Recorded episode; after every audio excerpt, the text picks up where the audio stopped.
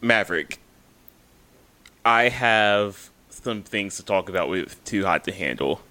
Oh, Namely, listen, do tell.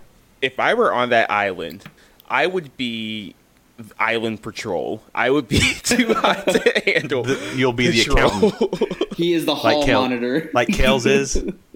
oh yeah. So how about you explaining to our lovely listeners in the beginning of this episode what Too Hot to Handle is about? Yeah, this is the next show that you should be watching on Netflix.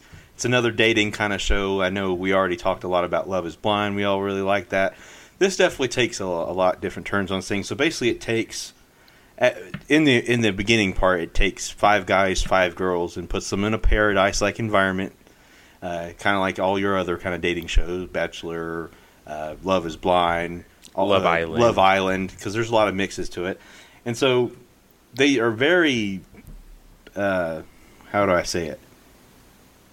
it they're- explicitly acknowledge that these are the kind of people that are your partiers. These people that you know very much like to enjoy the moment. They you know having partners They have every single high night. libido. High Yes, libido. high libido, high sex drive. You know they're they're living their best lives.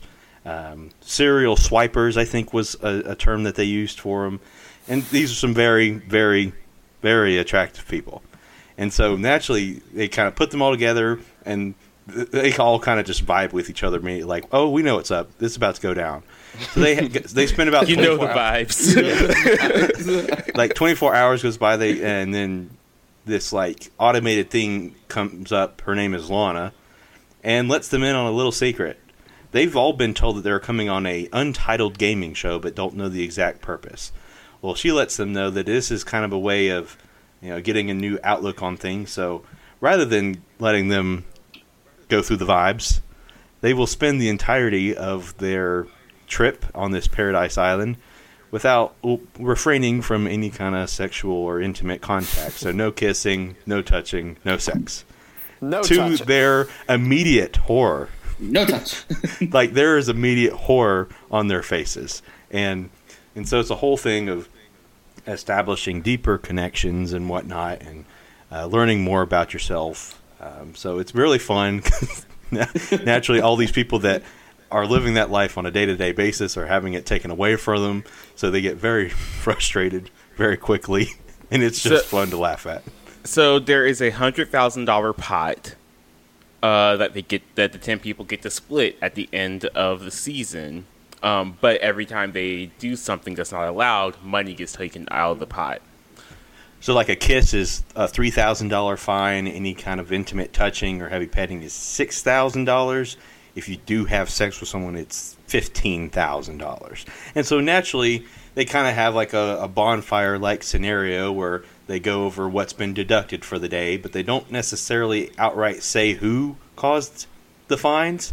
And so that naturally causes some some drama at times between people, especially for the serial offenders and such, because you're messing with people's money, like Colby referred to at the Don't beginning. mess with my money. I listen. if I were on this island, I would put my RA hat would come on.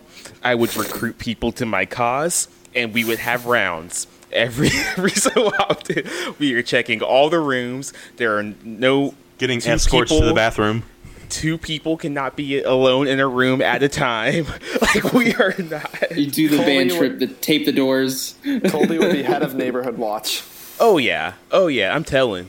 And then one of the funny things is, I mean, it's very quickly like diffused, but then at certain points they introduce other people and don't right off the bat tell them either what's going on, and so they get onto the island and they start acting like they normally act, and then everybody else has to be like, "Whoa, there, you got to calm down a little bit." and then they, to their horror, they find out the rules of the game, and then some are like, "Yeah, screw it, I'm not doing it." Does anyone Yeah. get voted off, or are they all there for the, the longevity? it's not a vote off situation. I will say there are points where some people leave for who knows when. Um, Lana can either send you for because she doesn't feel you're embracing the process enough, or you can even leave on your own volition if you have either felt you've learned your lesson or haven't learned your lesson at all and are just going to go back to normal. Interesting. How much is But the yeah, pot? How, how, how much 100,000. money? Oh, it's a hundred thousand. Don't mess with my money. Don't mess with my money. So there's a guy on the show named Kells who is he calls himself the accountant. He's very much the person like cut- wait when there is a fine. He's like, yeah, you just cost me a night in Dubai, brother. So stop, stop it. Stop that. It's like the dad from help. Everybody Hates Chris. Yeah, get that mess out of here. And then there's some people. He that, said that's like, 65 cents worth of chicken you leaving on that plate right there. yeah, like that's seven dollars worth of high five over there. there's some like I said also there's some serial offenders I would say and then they often kind of get some crap from the group nah, at some point we're fighting. It's like you're not gonna mess and then there's some people like that, I just do not like and yeah we can talk about that once everybody's seen the show Yeah, after it's gotten to sit for a while, but Maverick and I agree on the, at least on one person. At least on I one person. like, yeah. and It if is I, like I said once you see the show I'm pretty sure you'll you'll you'll know exactly who we're talking about Just like I knew that Carlton and Jessica were going to be issues. Yes. no, highly recommend it. It's good old.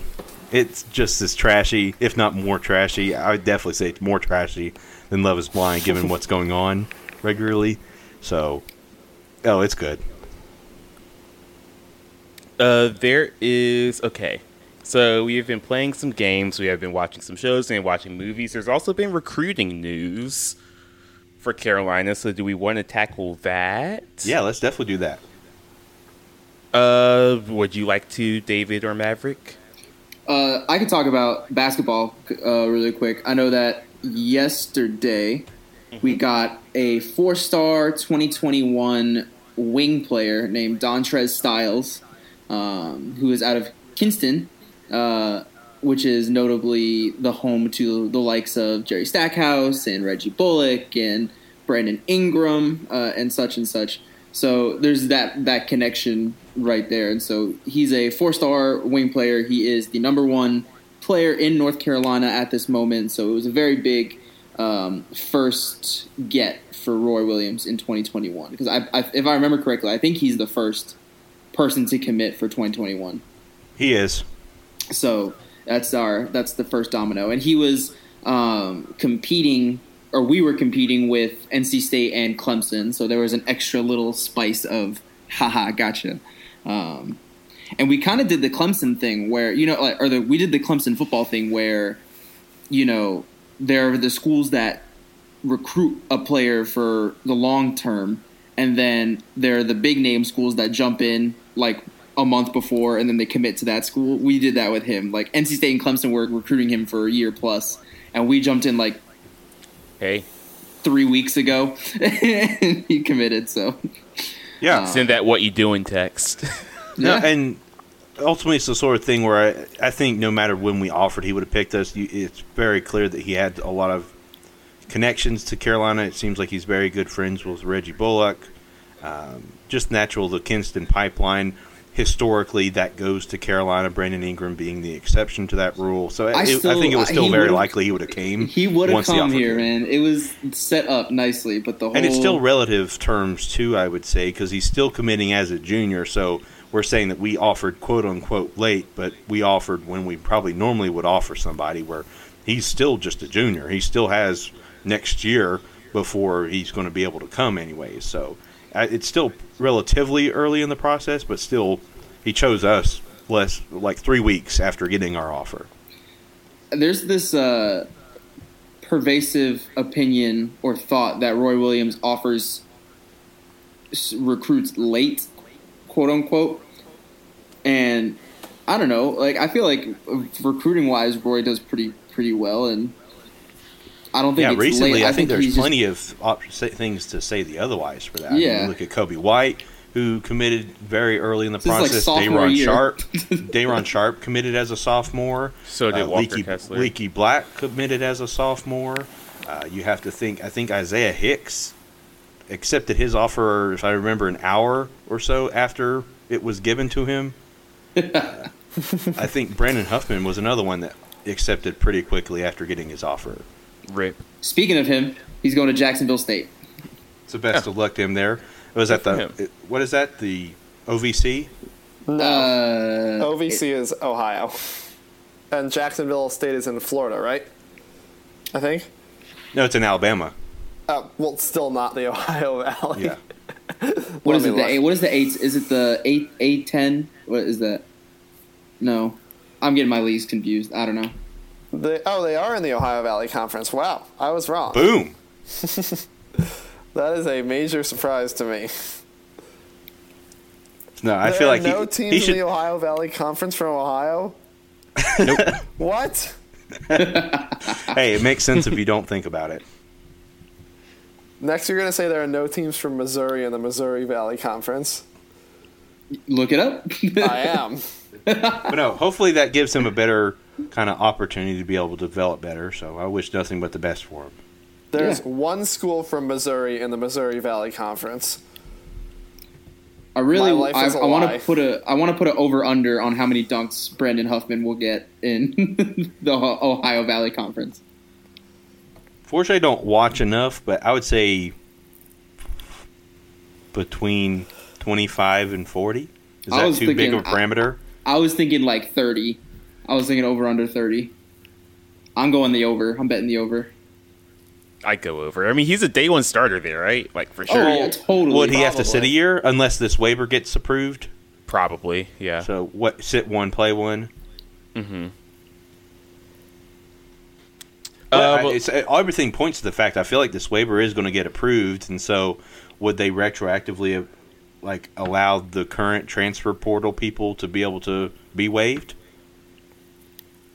Uh, I think that the current way the NCAA is tracking these things is they are more likely to waive than not, but I'm not entirely sure. We also had a big pickup in the football world. Two big pickups in the football world. Yeah.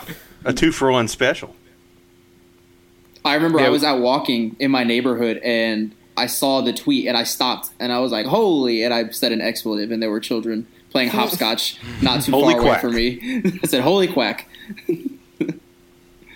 but yeah, so Rawa, what is it? Rara, what's his last name? Dil, uh, Dillworth. Dillworth. Dillworth. Rara Dillworth was between Alabama and UNC, and holy crap, picks UNC, four star linebacker. Yeah, from Very- Kernersville. Very well equipped athlete.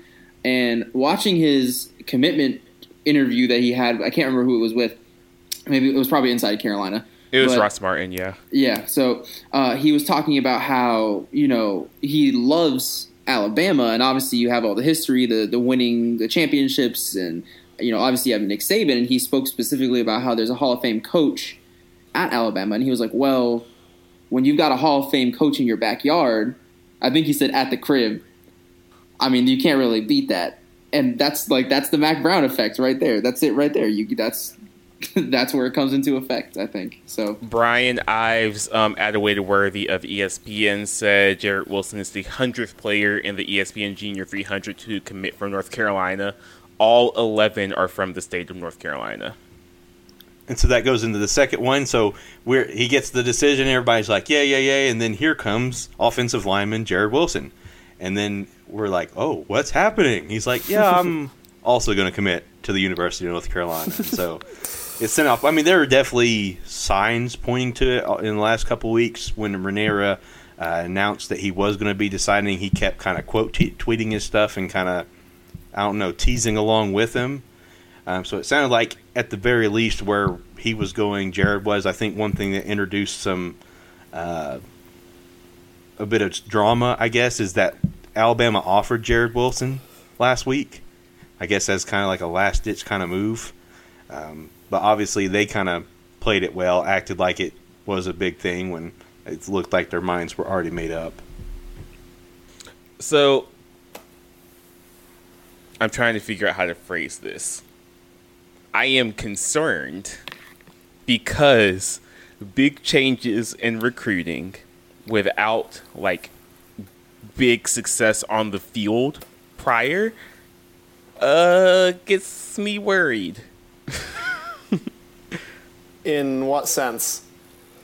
And um and what is convincing these recruits to all of a sudden want to come to the University of North Carolina? I'm if glad we're they're here. stupid, if we're stupid enough to do anything outside of NCAA guidelines, I'm sorry. We deserve we deserve the death penalty at that point if we're stupid enough to do that. Be, taking from an optimist perspective, I just want to say think that you know it's Mack Brown. He is a Hall of Fame coach. I think put playing the national championship game a couple weeks ago. I mean, it's a pretty short time frame in the long scheme, but someone who has a national championship pedigree, who had history at North Carolina, that is probably already has good relationships with a lot of the high school coach who at least had some involvement back in the 90s when he was coaching. And it, it should be pretty simple that the in-state flagship school should get the best recruits from that state. And so it's just been a thing where we haven't really taken advantage of that in years past. So it seems alien that we're doing so well now when it's a pretty simple formula. We are the University of North Carolina, the flagship school of the state, and there are people that want to stay home. It was just a thing where there wasn't a place to stay beforehand, and so they would go out of state to the major programs. You kind of look at that on a basketball kind of scene. You're normally a Carolina or a Duke is going to get the best in-state recruit, but they are so good that they're getting out-of-state recruits as well, and so I think it, it it's just what it was meant to be this whole time, and hopefully it goes forward. Because if it's if this becomes a consistent kind of thing, especially over the next two or three years, that's a lot of talent that's going to be on the football field. Mm-hmm. I am going to enjoy these next three to five years of Carolina football. Someone I forgot exactly who said it on Twitter, but put it in good words. If we somehow get to a college football playoff kind of level and win the daggum thing, you can't tell me nothing. Uh, we will be insufferable. already more insufferable than many already think we are. It- you know, it, it is to your point, Maverick. I mean, like they've talked the last two years about building a wall around NC, and you know, Mack Brown stated multiple times on the record that he believes that there is enough talent in North Carolina to win a, nat- a national championship. And there is. And There that's the whole thing where in the past, North Carolina is a very good state for recruits, and that's just they go out of state. And I think if you would go ask a lot of the recruits that went to Clemson, to went Alabama, to Georgia, all these big schools, I think if you ask them if there was an in-state program that was a powerhouse or that you know gave this kind of a priority to in-state recruits, would you have given them bigger consideration? I'm sure several of them would have resoundingly said yes. It just that wasn't the case.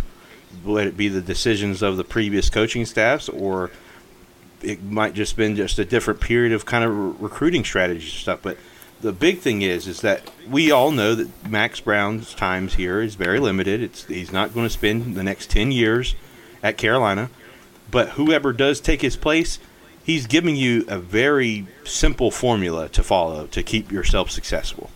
Mm-hmm. I mean, yeah, we have the number two recruiting class right now for next year. Granted, before It's a lot of the big name five stars recruit or commit, but we have the number two recruiting class right now with 13 of our 14 commitments from the state of North Carolina. And if you look on the board of the remaining in the top 25, a lot of them are on our radar and are leaning favorites for us. So a lot of the, I think the biggest one now, pro- the biggest fish now is Payton Page. He's a defensive tackle. I think he's from Dudley. Um, that's probably the biggest one, but he probably won't be someone that decides till probably December or such because I think he is a five star defensive lineman. He's down to us, Tennessee, and Clemson, though. So that's also good news as well. And it's just a domino effect. When more and more guys commit, it's especially if you want to ride the wave, quote unquote, you're going to keep eh, going, especially because then it becomes kind of like a group mentality. And so I think uh, there's another one that's Jahvaree Ritzie. He's a defensive player that's also heavily leaning towards. I know he was interacting with Ra Ra's tweets. He kind of did a. He's like, let's start a new hashtag. It's NC2 UNC or something like that, or the Tar Heel takeover and everything. It, I mean, it starts a wave, and it just creates a domino effect. it's it's very it's good to see, especially uh, those last few years. Like I don't want to throw Larry Fedora under the bus too much, but I, I mean, I did hear, especially now that Mack Brown is around, like the relationship that he had with North Carolina high school coaches specifically was not the greatest. Um, and just hearing the buzz, like I work at a middle school, and even from the middle school level, like I was like there. I think somebody came up to me and they're like, "Did you hear Mack Brown's at at the high school?" And I was like, "Really?" What? this high school? like you know, like no, nobody wants to come to Harrisburg, North Carolina, and you know he's here. So that kind of visibility, attention to detail, building those relationships in state with coaches, who will then you know recommend your program for kids. It, it means something. So And uh, it's good to see. Yeah, and credit where credit dues too. It's not only Mack. I think it's some of the coaching staff as well. You have to think about Jay Bateman, Yeah. who had a fantastic season last year as defensive coordinator. Definitely has a lot of schemes and a lot of things he wants to be able to put into the defensive side of the ball. And so recruiting guys that fit that kind of scheme, but also just naturally talented kind of players. You look at Dre Bly, who is basically you can point to recruit and say, here is someone that played for Mack Brown at the University of North Carolina, had a very successful professional career, won a Super Bowl, and is now coaching and wants to make you just like him. And so that's where we're getting a lot of talent from the Virginia area, the 757, because I think there's a cornerback by the name of Tony Grimes. He's the number one cornerback in America that he we're recruiting and have good chances for right now. So having players like that, Coach Cross, who played on the defensive line for Carolina, um, Kevin Connolly, I believe is his name, is the new director for high school relations. So it's not Which a too new much position. where That's it's a a new bunch of yes men for Mack Brown, but it's people who know how he functions, knows how successful he can make you, and then can re- and project that when talking to the recruits. The- So- that's a new position, right? The director of high school relationships or something. That is correct. hmm They just made that. I think he came from UNC Charlotte, but he was a captain on some of the '90s teams. So to zoom out a little from just UNC to the whole ACC, I was listening to the AC, to an ACC podcast, and Lauren Brownlow and Brendan Marks said that there have been substantial talks about moving the season from September to February. So instead of having all the games in the fall, they start them in the winter and go into spring. How y'all feel about that? That's going to be tough going into the next season if they want to have some sense of normalcy. Like you, if you start in February, like would you try to start again that next September? Like that turnaround is really quick and probably don't not think you healthy, and probably not healthy for the kid, like for the players. Because then it makes such the domino effect. Eventually, either you're going to have to cut a season, or you're going to have to go right into a new one. Because if you just keep it that same way, it's a, it's just going to push on to the next year and to the next year. So it, there would have to be some sort of accommodation made. Either, like I said, either cutting a season completely, or just doing such a quick turnaround for the next season. Maybe I imagine it would be sorry, go something where like you start in February one season, you start in December and November the next season, and then maybe like late September the next, and then like four years down the line you were back starting in September. That's what I was I thinking. I don't know if that if it might this might help is maybe start directly an ACC play. You cut all non-conference games. I did see that thrown around. But then that really messes up the bowl kind of schedule or bowl eligibility. Would they have to change the bowl eligibility? Because then they're, they're you'd only be playing what six, seven games. Um, Eight games. Yeah, I think you'd have to. mean, I don't. I don't think we are getting any because like you can't, in good faith, uh, with that being the big part of this, you can't in good faith bring these kids back on campus if the campus isn't open. I think Yeah, that's, that's probably a bigger thing where there are a lot of schools that are talking about that they won't start. They will. They're going to automatically start the fall semester in virtual. Like there won't be anyone on campus until the winter semester. I think that is probably a bigger barometer of, of a kind of change at the moment rather than what's currently going on. If that starts to happen across the country, that's going to be a big sort of like sign that they because if you can't have regular students on campus, they're not going to bus in football players just to play a game and then go back home. Not without a lawsuit. No. Yeah, y'all really giving up the game if that's what you're going for. You cannot say anything in the name of student athlete or student or like amateurism if they do that. Which is a bullcrap anyway, but if they want to keep saving face. But hey, get rid of like a 90 degree. There won't be any 90 degree games in North Carolina. I'll take that. So like you finish so as you're ramping down from basketball season and March Madness is starting, you would start to get football. I don't know, I kind of like that. I, I would I would think that basketball would also be pushed. That's also true. So it wouldn't be March Madness anymore. It would be like July Madness. Like June Madness. yeah. July Madness. I don't know. I think it's an interesting idea. I'd like to see it just because I think it would be. I don't know. It would be interesting. I I, I something has to give, especially if this is if this is going to affect. Now, this could all be a moot point. Like I didn't know, like we don't know what two weeks from now is going to look like, let alone like five months. But we can take our best guesses, and if the if it does end up being this way, something is going to have to change. I think they're going to try to avoid at all costs uh, suspending the entire season. yeah. Uh, just because a lot of institutions can't take that. Like Financially, they, right? they just yeah. straight up financially can't take that. Honestly, this might lead to what people have been talking about for like the past ten-ish years of the Power Five schools having their own conference or having their own organization because they're the schools that can take it. Can you But get into that all- for? No, you go. Sorry. No, I was just gonna Oh. ask because I, I didn't. I've never. I haven't heard that before. I don't think. Oh, it's like the the Power Five um, splintering off from the NCAA. Oh, interesting. and just having their own thing. Uh, just because, like, uh, and Ma- Aaron, I think you're saying some, something about like not every school in the Power Five can like sustain itself Yes. like a like a Bama or, or Ohio State, whatever. But those schools are also being subsidized by the rest of the schools in the conference.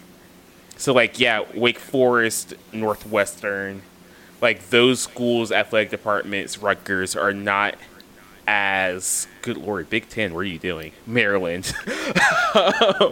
The, the, like those athletic departments aren't as robust as a unc or a alabama or even like a duke. But i, I think that having that having the um, framework in place to help them i think it would be feasible Yeah, I think it's possible, but like Cincinnati, who they are no longer a Power Five team, they're a Power Six team now, but they are a former Big East member. They cut their men's soccer team last week, like permanently, because of money.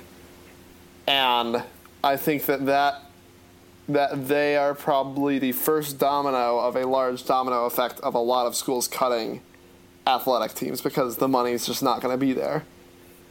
And so Yeah. while schools like Ohio State and Alabama and Texas are going to be able to handle it because of how much money their football programs bring in, the vast majority of schools aren't. For sure. I don't. I mean, yeah, Cincinnati is just the first. There are going to be many others. I mean, if I'm thinking about Power Five, Texas A&M comes to mind because Texas A&M goes as crude oil prices go. Like, no lie, um, the, all of the money from their boosters comes from oil, and right now, oil pri- prices are very, very low. So if I had to put my money on the first Power Five school to start um, seriously cutting things, I don't think that Texas A&M is a bad bet. Wake Forest is struggling with money. Maryland has its problems. Rutgers has its problems. Like it's this is going to be very interesting from like an academics perspective of how this is going to affect college athletics. Back to the conversation of conferences. I was looking up weird named conferences earlier and schools that don't fit geographically into a conference. There was a former Division One conference from 1958 until 1954, the East Coast Conference, which included schools from Maryland, uh, New York, Pennsylvania, New Jersey, Connecticut, Delaware, all of which make sense. And then it also included schools in Alabama and Illinois as the East Coast Conference. I mean, the Atlantic Coast Conference has Notre Dame. True. quote unquote Notre Dame. with with an asterisk. Have we talked about Cole going pro? Dude, no, we haven't. Cole uh, Cole Anthony officially said that he is going into the NBA draft to nobody's surprise. I was surprised at the amount of negativity directed towards him in the comment section. Oh, I didn't even see that.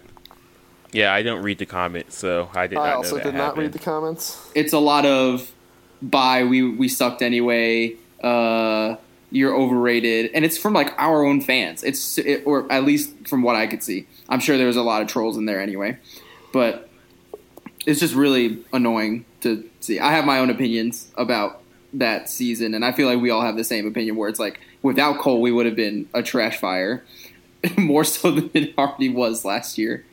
So I don't know. I think he's going to do a lot better in the NBA. I think the spacing fits him better. Um, and quite frankly, he's not going to have to create his own shot as much as he did in college because he was really it. he was the shot maker. Yeah, I've already like pushed last season out of my head. Like nothing about last season bothers me anymore. Still beat state. Yeah, Twice. twice. I feel like once we, 20 years down the road, it'll be a lot easier to look back on this season with everything that happened uh, because of what's happened with the coronavirus. We're not even going to think about the fact that we didn't make the tournament because the tournament didn't happen.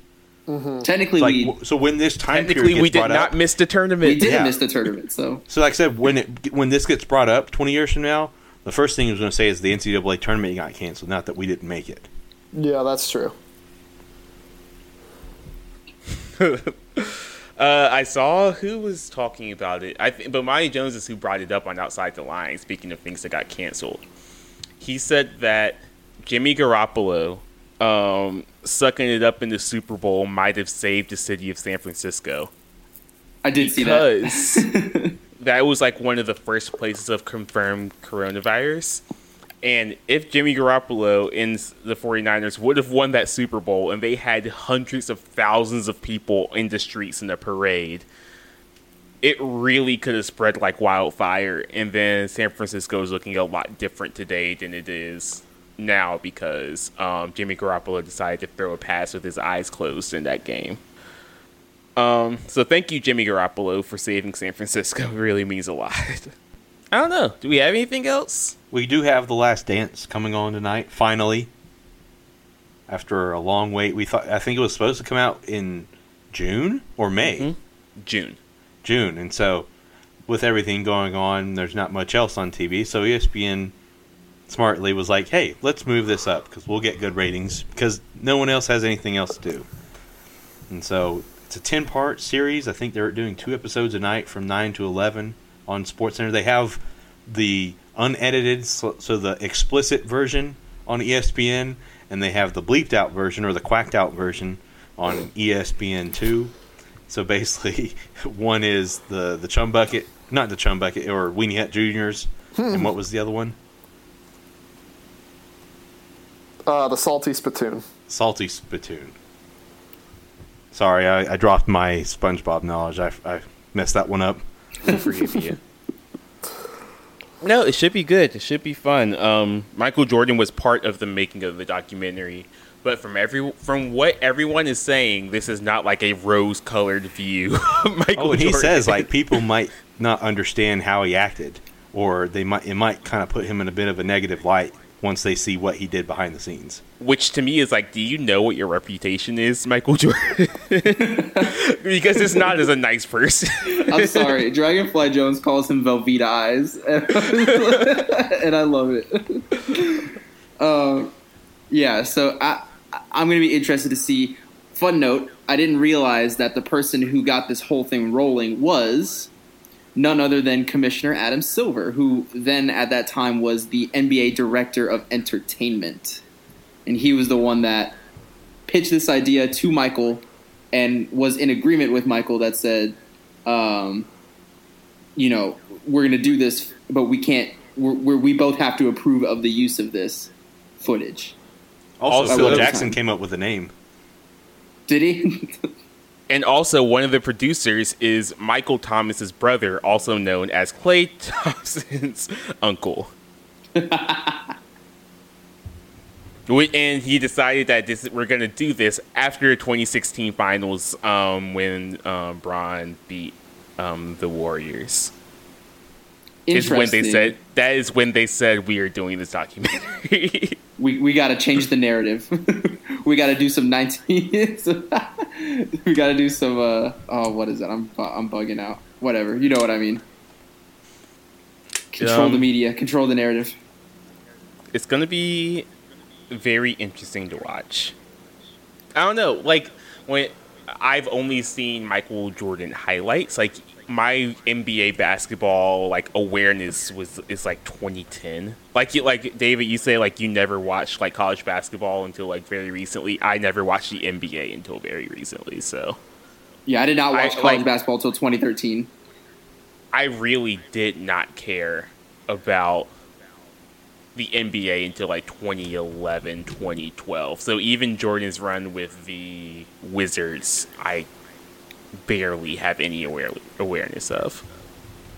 That sounds about right. I watched the NBA more than I watched college basketball. I think I I remember. Let's see, pre 2010 definitely. I'd have to think a little harder about it, but still, I clearly remember. I definitely remember. I definitely remember the Mavs Heat series.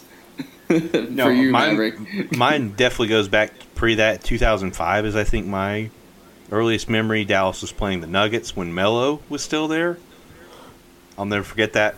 But no, I the the 06 finals is etched into my brain. So thank you for bringing that back up, David. Appreciate it. You're welcome. Aaron, do you remember when you started paying attention? Yeah, uh, when the Cavs got LeBron, that was one of his early career games in his rookie season. Is the first memory that I have of going to an NBA game, and that's probably also the first time that I started paying attention to basketball. Because also, I had a really good friend in elementary school in 2005 who came from Cle- he lived in Cleveland, like f- mm-hmm. had family from Ohio, so was a Cavs fan. So I already had at least some experience dealing with some some Cavs slash Browns kind of fandoms. but like, Oh, we didn't playing talk about the Browns' new uniforms. What, A you, bunch what of new teams got new uniforms? uniforms, like quote unquote new uniforms. Um, They're like new to me. because I'll never forget playing NBA Live 05. Um, and then we made the Mavaliers because we combined the Mavericks and the Cavaliers. Cavs for Mavs. Yeah, because and so it was like LeBron, Dirk. Because I remember we would watch the playoffs together. Like we would go to each other's houses for the weekend for the playoffs. Because was 04, 05, the Pistons series uh, when he hit the game-winning shot. Then like game five, I think against Ooh, the uh, Pistons. yeah, yeah, yeah. Uh, That I can remember like being at his house watching that game. Mm-hmm. I think I my- don't- Oh, sorry. Go ahead. Oh, I was just gonna say, uh, I don't think that this documentary will change in my head who my goat is. Um, I, I It's just, confirmation bias. yeah, I, I, I really don't think there's anything that could, um, that could sway me away from LeBron, and I do not take that as a like swipe at Michael Jordan, because he like there's, I mean, he's Michael Jordan. I'm not gonna like defend Michael Jordan. He doesn't need me. Uh, he doesn't need me to do that for him. but uh, I d- would like to see um, context for all of the Jordan stuff. You know, It'll be interesting because I, like you said, like I, my memory doesn't go far, that far back. Like I was, I was born in '96. Like I don't have much of a memory of that far back, like the Michael Jordan era, if at all. Honestly, Eh, like even the Wizards, like you were talking about. So yeah, we're probably most of us are gonna watch it, and we will report back next week. Let y'all know what we think. Uh, we also have some fun things um, in the works that involve um, some children on bicycles. um, so keep an eye out for that whenever that happens. We don't really have a timetable for it yet, but when it happens, it'll be fun. Uh, anything else before we get out of here? I don't know if y'all saw, but ACC Network tomorrow is a Carolina takeover.